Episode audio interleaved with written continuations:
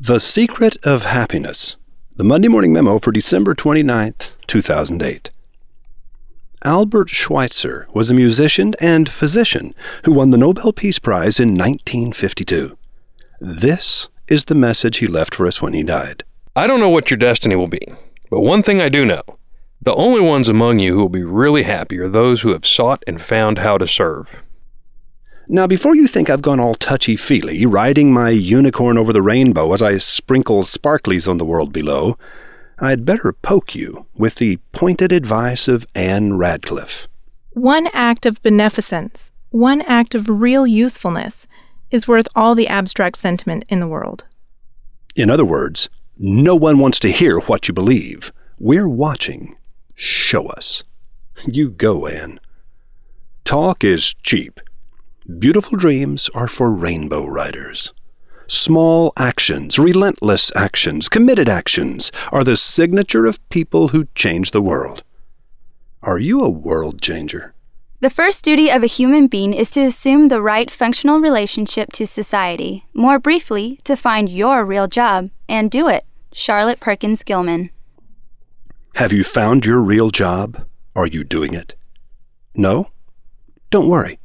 If you're not yet sure of your real job, Sid Lloyd will help you find it on March 13th. Details later. You're not obligated to win.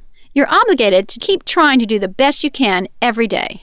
A lot of people are waiting for Martin Luther King or Mahatma Gandhi to come back, but they're gone. We are it. It is up to us. It is up to you. Marian Wright Edelman. In the spirit of Marian Edelman, Horace Mann challenged the 1859 graduating class of Antioch University thusly Be ashamed to die until you have won some victory for humanity. Be ashamed to die. It takes real teeth to say things like that. Horace had him some teeth. Remember the happiness promised to us by Albert Schweitzer?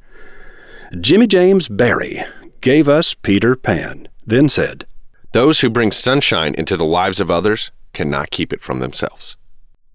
I'm thinking he was right. I have confidence in the words of these seven worthies because they agree with the Jewish rabbi we quoted last week. Anyone who seeks his own happiness will not find it, but those who seek the happiness of others will find happiness in all they do.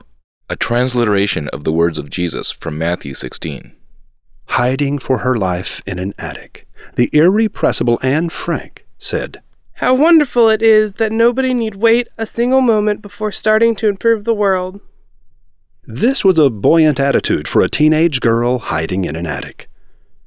But you're not hiding in an attic. You're staring into the mirror of a brand new year full of possibilities. Look into the eyes of that mirror. Who will you be? In 2009. Roy H. Williams. By the way, if you want to know what to do with the rest of your life, be at the Free Public Seminar March 13th at Wizard Academy.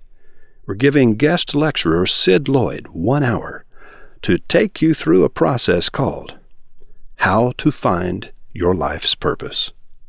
Just go to wizardacademy.org and look for the Free Public Seminar, March 13th. Click it. Get registered.